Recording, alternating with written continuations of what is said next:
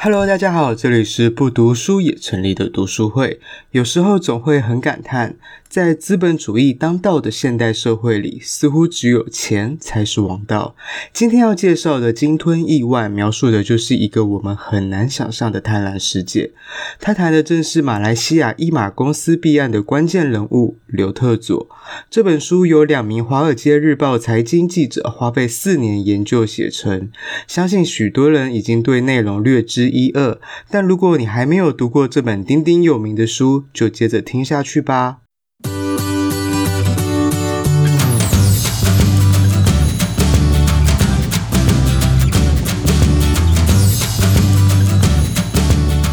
书是小说，其实就这件事，就一马公司的弊案，就我一直有稍微关注一下，但是因为它就是历史还蛮长的，其实就是我觉得零星的去看报道什么，你是会还蛮看不懂的，所以后来就是这本书就是中文版就一翻译完后我就买了，就是它其实就是在它是真实它是真实案例，然后两个。这两个作者是那个《华尔街日报》的调查记者，然后他们就调历时差不多四年，然后就走访几十个、十几个国家去调查这件事，然后把它写成应该算小说啊，因为它就是故事，它就在讲整个就是一马公司弊案到底是怎么发生的。他这本书的就是主角，他是在写刘特佐这个。人物，然后这个人就是到现在都还没有被抓到，因为像那个马来西亚前总理纳吉，他是后来他就被限制出境了嘛，他们整个官司都在审判中，和这个人就是到现在还没有被抓到。然后就是这本书最后作者是推测说，可能是因为他后来有逃到中国去，然后他们觉得就是中国政府不愿意把他交出来而已，因为其实怎么可能会抓不到？然后就有，一件事还蛮好笑是，是呃上礼拜就有看到一篇报道，因为像武汉肺炎就是很严重嘛。然后因为听说这个人之前他有逃到武汉去躲了一阵子，然后马来西亚的官员就在那边笑说，就是马来西亚的医疗资源非常好，欢迎他回国治疗。就觉得就还蛮好，只是想把他骗回去。然后就是很扯，是像他就是这个刘特佐这个人，他今年一月还接受新加坡专访，就是新加坡媒体专访，他背景是很硬。他骗了，就是哦，对，我等下会讲他到底骗了什么。就是这个作者就推敲，觉得应该就是。那个中国政府现在不愿意把它交出来而已嘛，就是他可能就是在中国嘛，就还蛮多经济犯不是后来都逃去中国，然后他这个就是他到底骗了什么？他就是整个来来回回总共骗了，就是可能有将近五十亿美金，然后就是它里面推算这个金额，就是相当于一些什么可能太平洋小国家或者是非洲某某种小国家一年的 GDP，然后他全部就是他这个人骗走，然后。这个刘特佐这个人就是长得其实就胖胖，你会看起来他就是很无害的人，然后他就是其实他就是他家，他一开始是从他这个人的背景说他到底为什么会开始行骗，那他的可能心态是怎么样，然后就说他他家是马来西亚华侨，就是他爷爷是从就他爷爷那一代就从中国去马来西亚，有经商一些可能像中小中小企业这样，就是有稍微经商，算是中产阶级，但是其实他也算蛮厉害，因为他后来就跑去那个美国华顿商学院念书，那这是非常厉害的一间。学校，他那时候进去后，他就发现就是人外有人，天外有天，就是他他家的那些家产根本不算什么，就里面可能都是一些什么中东的王子啊，什么王子。他的成功的意识非常的高，他从读大学的时候，他就想办法一直塑造成自己是可能马来西亚王子那种形象，然后他也就是会投，他那时候也就开始写一些可能投资的分析报告投稿。可是这个作者就有说，他就是后来查到其实那些报告都是抄袭的，他不知道为什么当初没有任何人发现。总之，他就塑造成一个非常成功，然后非常超级有钱的形象。然后后来他就是也会找。呃，找很多人脉，就是他某一次，因为在华顿商学院就可以认识很多厉害的人，然后他就某一年的呃大学的暑假，他就请找一个中东的朋友带他去，就是中东国家玩。可是他不是真的去观光，他是希望透过那个朋友认识一些阿拉伯人嘛，因为阿拉伯人就是他们的财富完全不是我们可以想象的，所以他也真的让他认识到，就是后来那个阿拉伯联合大公国的驻美大使。就这个人现在还很活跃于政治圈，可是书里面是写说，其他跟这件事也是有一点牵扯，但反正他就没事，他就还很活跃这样。然后之后又认识了一些就是管理可能阿拉伯主权基金的负责人之类的，然后他就是看到说，就是啊这些人都很有钱，他回校回学校后就成立了就他还在就是读书的时候就成立一间就是他自己的公司这样，然后他要他怎么开始真正就是行骗吗？或者是迈向他的成功？就是他那时候怎么讲？就是那时候马来西亚刚好要呃要成立一个经济特区，因为他认识那个马来西亚前总理的继子，就好像不是亲生的儿子，反正总之就是有一些关系，他就联系到。他就想说这件事情有机可乘，可以让他就是真正认识到马来西亚那时候就是最高的政治的领袖嘛。然后他就联系到他那时候认识的那个中东的那个人，然后后来呢 就引进中东资金。他那时候是真的有帮忙引进到中东资金进马来西亚。然后他原本想说他就可以抽一笔佣金，可是后来他这一就是他的第一笔交易是完全没有拿到佣金，因为那时候那个经济特区是。有还蛮多那种专业、真正的专业人士在操盘，就完全没有他上下其手的空间，所以他就是发现说，我其实可能走正常管道，我是拿不到钱的，所以他就开始想了一些旁门左道。他就是一开始像这个经济特区，他那时候就马上去注册了一间境外公司，然后这间境外公司还叫阿布达比科威特大马投资公司，反正他都会去，他注册境境外公司就是都会去弄一些跟好像真正那种正牌公司名字很像的东西的。然后他就是这间就是空壳公司，他又送一些干股给名人，那你可能不知道的人或没有深入去查的人，你就觉得哎，这间公司可能大有来头哦。他就用这间公司去，就是贷款到几百万美金，因为原本可能以他的就是声望或者是背景，他是没有办法贷到这么多钱。然后他就贷到这几百万美金后，他就买下那个马来西亚那个经济特区旁边的一块地，就成为共同投资者。然后就开始在里面，就是就后来他就又骗了一个马来西亚富商之类，他就开始上下其手。然后之后，因为马来西亚前总理纳吉那时候他们刚好也是可能马来西亚要选举，然后就急需要资金，可能就是贿选啊什么的，反正马来西亚状况大概那样，他就急需要资金选举。然后这时候，这就我觉得他是还蛮聪明。然后刘特佐他就发现，哎，这边也有他可以呃上下其手的空间，他就还介绍纳吉去认识一个就是阿拉伯那边的王子，但其实就是这个人这个王子。虽然是王子，但他就是没有钱，也没有实权，因为可能阿拉伯国王生了五十几个小孩吧，他只是其中一个，就那种很烂的，就 是就没钱也没实权，但对，但他就是挂着他是阿拉伯王子，然后可是像纳吉就也不知道啊，他就在认识这个阿拉伯王子的当天，他就宣布说他要成立这个一马主权基金公司，那通常主权经济。基金公司就是会对外就是抽可能几几十亿美元，或甚至更高。那通常它都是用来投资，就是石油啊或发电厂这种需要非常庞大金额的东西。然后接下来故事就是在讲说，这个刘特佐他怎么利用这个马来西亚主权基金的名义，或者是他所谓那些认识中东的人脉或中东基金的各种名义，然后跟。就他有联手高盛，就是华尔街那个高盛，就就是高盛帮他们发行债券，跟民间或者跟企业吸金到这个一马公司，然后他再透过 各种管道把这个钱转到他自己私人的账户，像是就是他其实转，就是他转钱的手法，就有些可能还蛮复杂，但有些就是真的也很笨，像是他可能就会。假如钱现在在他假如想要两千万美金好了，然后他就会先把这两千万美金可能存到某个小银行，就大家名不见经传小银行，然后小银行呢可能再转到我爸的户头，然后这个户头再转到我自己户头，然后他可能就这样转来转去，然后最后就说，呃，这笔钱是我的家族基金，我爸给我这笔钱，为了就是可能要让我让我买房。然后可是后来我这两千万，他可能又不会留着，他又会转回去给他自己的爸爸，然后就说啊，可是就是我不想要拿爸爸这么多钱，所以我又把钱 还回还回爸爸。但然后这笔钱就变他们，因为可能转手太多次，然后银行的法遵单位或者是可能也没发现。但其实我觉得最主要里面就说，就大家都贪心嘛，就是你在里面就是可能手续费什么都有利可图，你就算发现奇怪，你也就是不会去揭发或怎么样。然后他就是这些，就大概前前后后差不多五十亿美金嘛。然后他就过着非常非常非常奢华的生活，像是他说，他里面就有举例，他有一某一次就单一次在拉斯维加斯赌博，他就花了三千一百万美金，然后三千一百万美金多少？十亿嘛？差不多，一辈子都赚不到。然后就说还有他某次就是在某个饭店就是办了一个 party，他当天给服务生的小费就是一百万美金。哇！我说我跟我朋友说，天啊，我赚一辈子我也没有一百万美金啊，好想去当服务生啊。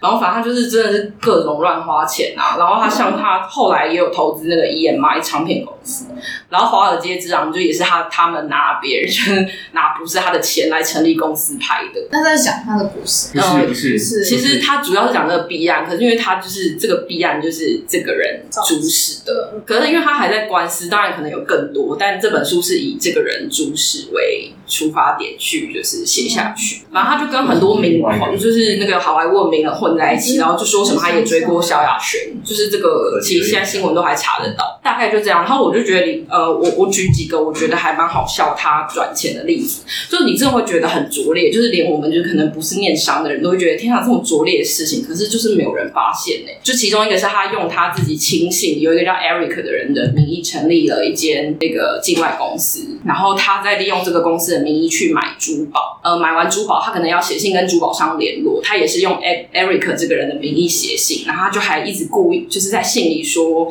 哎，你不能提到刘特祖的名字哦，就是很此地无银三百两，但就是 但就是没有人发现，然后他就是在把这些珠宝送给那个纳吉的老婆，就有人说那个纳吉老婆罗斯玛是那个马来西亚版的伊美黛，哦，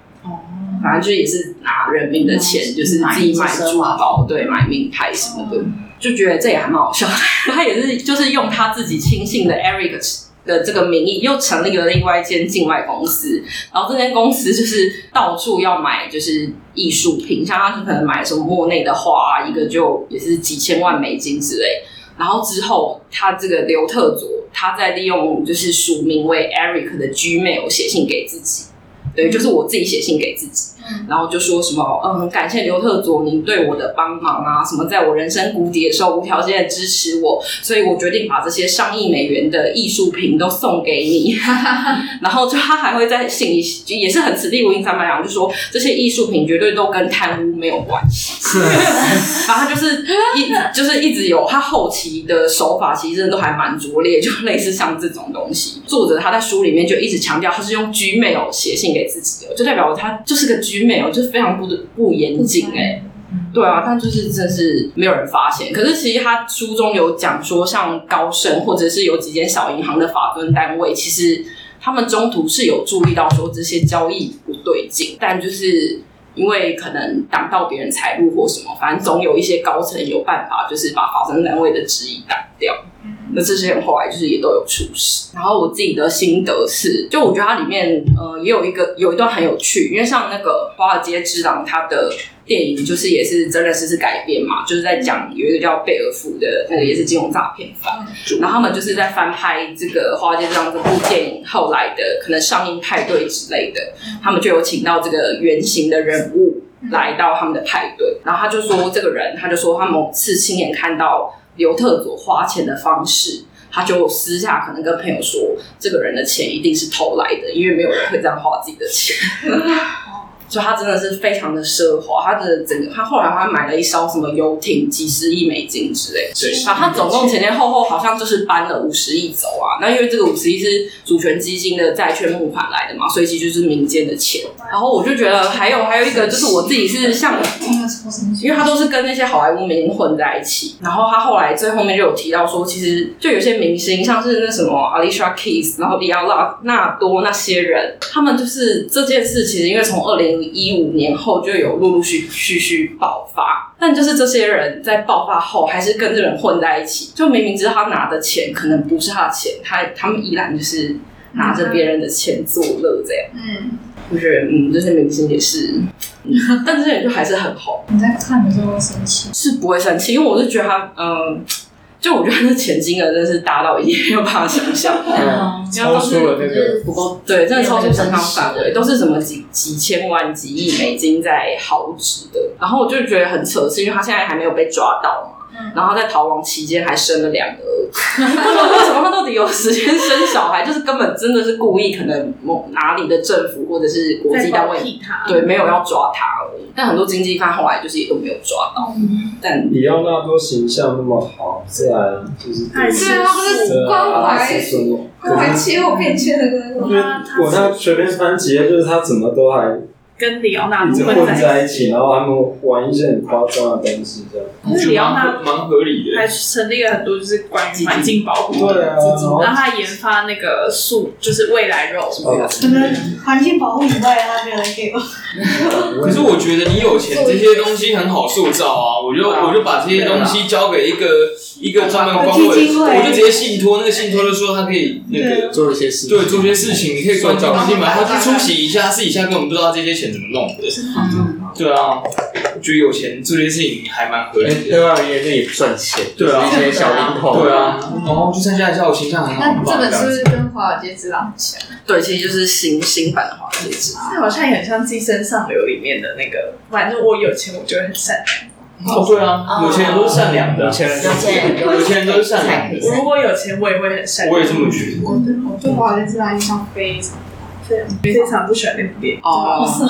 对他好像还蛮两极的，就是对对对，我身边有很多人喜欢，我也没有喜欢，也没有讨厌，就是看完一个电影，对他，没有什么，我很少看完一部电影那么生气，是生气在他，我是真的生气，他把而且我骗大家的钱，然后而且我看到下面的人都会笑，我更生气。你说旁边我去电影院看的，然后一直观众在笑，对对对对对，然后大家都笑好开心，哪一段会笑？很多段就是他吸毒品，然后他的开 party，然后那些行为，然后大家都笑好开心，然后我就看，对，然后我就好生气。虽然我不知道为什么会那么生气，对啊，不过在我看完出去的时候，我一直骂，一直骂，一直骂，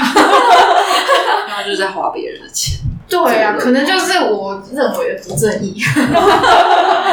对，哦，他就是里面有讲到，他有反复的提，因为就是马来西亚可能就 GDP 也不是很好嘛，那相对来说人民是比较不富裕的，嗯，对，但他就是还是这样。然后那个纳吉跟他跟他老婆就也还是这样，那我觉得这还蛮厉害的，因为就是反正这两个作者，我觉得把它整理的很详细，而且就是可能因为从刘特佐的角色出发，就是所以他有一个人设就会变得比较像小说这样。那我后来查那个华尔街之狼那个原型的角色，他现在还变成什么那种讲师？对对，说到他是讲，我就觉得他是讲师没有错，超莫名的，对啊，所以商学院的人。我我没有要特别讲，但因为我身边喜欢那一部都是商学院的，然后他们都会非常向往、向往、崇对对，非常崇拜这样的人。然后这就是看那部电影，因为我没有看过书，但他们看过电影的时候，他们会说很过瘾。然后 对，然后他们会觉得，就是因为他可以成为讲师，那他一定是在商学院演讲。可是我觉得可能是他们看的东西是有可能他们的面向比较偏向是，他有看到它里面，因为它里面电影着重的东西，他们会笑，可能是因为那个什么一些。就是平常电影不会表现出来一些比较娱乐的娱乐的娱乐的方式啦，所以他们可能会笑。可是你说商学院的人看会有感觉，我觉得不完全是所有商学院的人都是这样觉得。嗯嗯，因为应该是说，就是有一些商学院的人，他可能很，就是他看到里面的他是成功，然后他是一一步一步爬上去，然后他业务能力很强，嗯，所以他可能会想要变成那样业务能力的人。嗯，所以他看了之后，他他看到他这样子，就是等于有点像白，他算白手起家那种概念。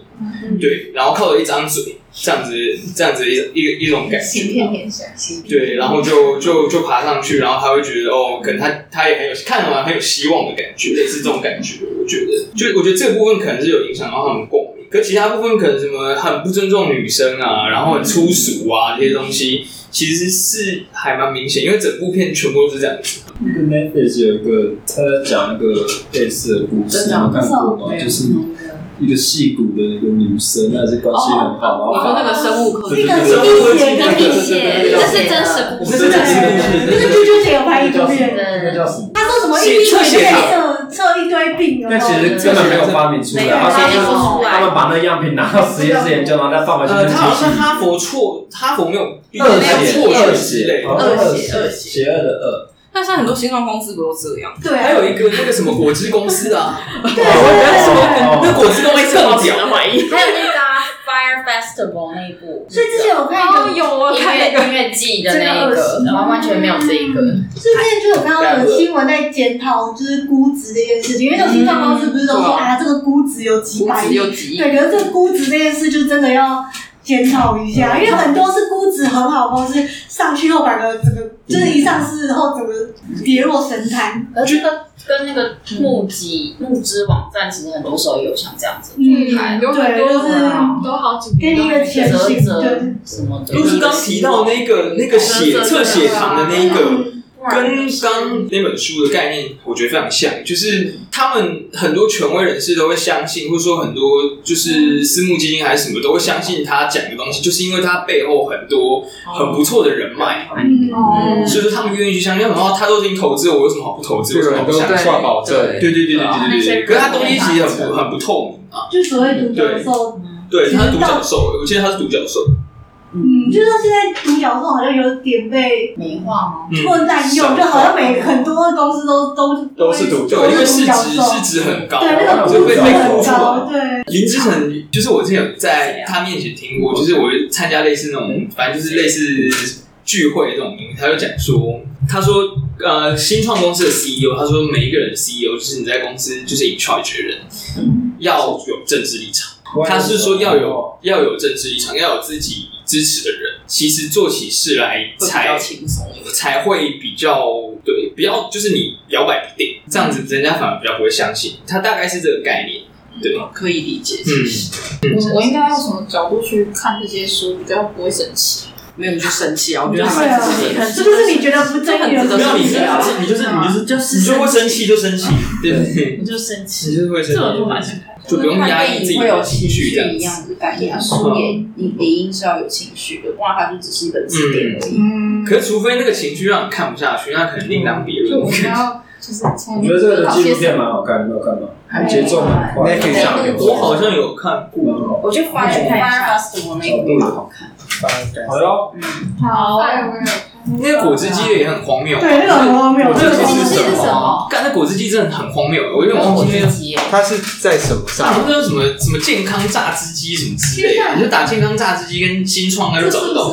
但不知道就是刚刚那个测靠一台果汁机诈骗数亿美。哎，就是这类啊，就是这类啊。他就说他好像就是讲说他有一个看起来很就是奇形怪状的果汁机，然后压，对对对对对，一小包放进去，然后就压出来。对，它什么独特配方，然后就可以有非常健康的东西，这样 看起来不错啊。它连外形跟那个它的配方包看起来都超好看，对，看起来很厉害。这个跟泽泽一样啊，就跟泽泽泽泽每次买来的东西都会很不太一样。很失望。Flying Flying V 比较好笑。我用到东西是还好，但没有想象中那么好用。看完这本书，我觉得读会计系真的非常有用。你说至少你看懂财务报表啊？对啊，就你知道钱会到底。对，财务报表或者你就知道怎么玩。但是其实真的在投资人，我听说没有在看财务报表，看技术面很多了，看非常技术面跟消息面，我觉得比财报。就是回到那一句话，我之前好像听过一个很厉害的检察官演讲，他是。他算是见识检察官，然后他开宗明义就讲说，如果你没有内线消息，你就不要玩股票。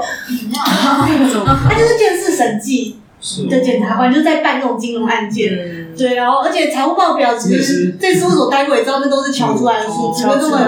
那根本只是让它合理化。就像就像上市的公司 一定有两套账，内账的一定有两套账，一一套是给外面人看，就像。但他其实呃有有一些会可能真的是大操这种生意，但假设我是一个公司，就是老板，我会希望投资人看到收入跟成本，或是那一段是最漂亮的，那、嗯、可能其他我把它塞到下面去，中间那对，就是其实蛮多蛮多公司的人他会这样做，因为为了要让外界看到看外界看到的东西。